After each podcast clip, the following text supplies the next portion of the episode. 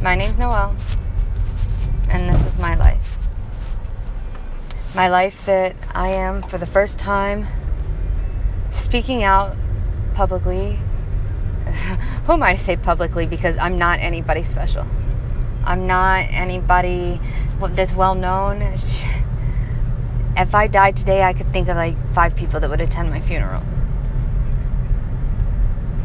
But I have two little boys that I love more than anything in the world. So I'm putting everything out out for anyone to hear in hopes that somebody hears and helps me tell my story, tell my life. There are going to be mm, handful or more podcasts that will go into detail about every single thing that has happened in the past three years. I'm not going to go into anything before that because I'm not I'm not begging for pity. I'm not asking for somebody to be a, a superhero and save the day and make everything all right in the world again. I just need somebody to hear me. Hear me for who I am and for everything that nobody's listening to. And at points, this is going to get very hard for me and very awkward. And I'll have, there will be pauses because there will be no editing. For better for worse, I'm putting it out there because it's me. It is all me. And there will be points where there will be people who if anybody hears this, look down on me or have mean things to say. And there'll be people that don't. And I'm okay with that. And the reason is, is because I have two little boys that I love more than anything in the world. And I have to do this for them. Okay. I'm going to start from the beginning. I met a guy and we became friends. I mean, really, really good friends. I mean, we had a lot in common and he didn't judge. And he was, I mean, he was, I drank all the time at that point. I mean, I was working as a bartender. And so I met him and I wasn't looking for anything. I was still trying to get over the last boy that came along, you know, kind of thing. I know there are girls out here who understand what I'm saying. And we became friends.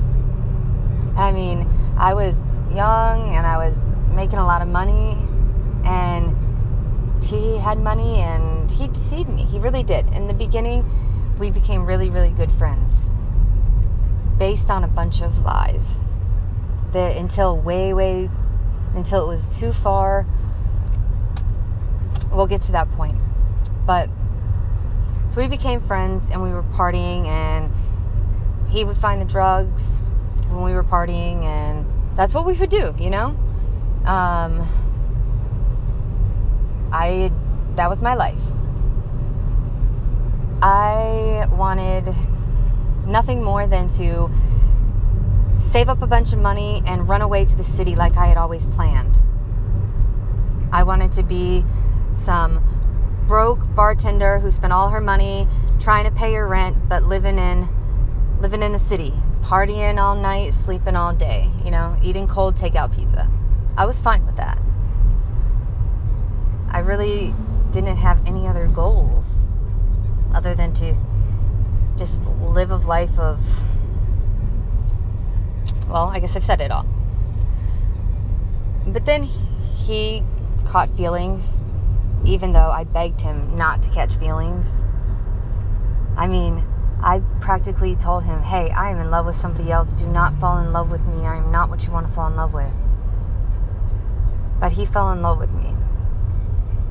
And then he became homeless and lost his job And at that point, my mom had met him a couple times and she was deceived. Not only was she deceived, I was deceived. I but I was like, fine, let him let him move in because we were good friends. And in my opinion, I had told him so many times, hey, don't fall in love with me. I'm just gonna break your heart. Just don't do it. This is what it is. He didn't he still didn't get it. And then his deception with my mom, she started, she was all about him. She's like, oh, he loves you and he, he he's just going to love you forever. He's going to want you forever. And my whole life, I just wanted to make my mom happy. And eventually, after him pursuing and pursuing, and I mean, she let him move in our house because he was homeless and we were good friends, and she just thought he was a great guy. And then I just wanted her, I just wanted her to be proud of me. And she thought that she would never see the day that I was married. I never wanted to get married. I never wanted to have kids. And it wasn't until later when I had kids that I realized why I didn't want kids. It's not because I thought I'd make a bad mom or that I wouldn't love my kids enough. Because, God, I love my babies more than anything in the world.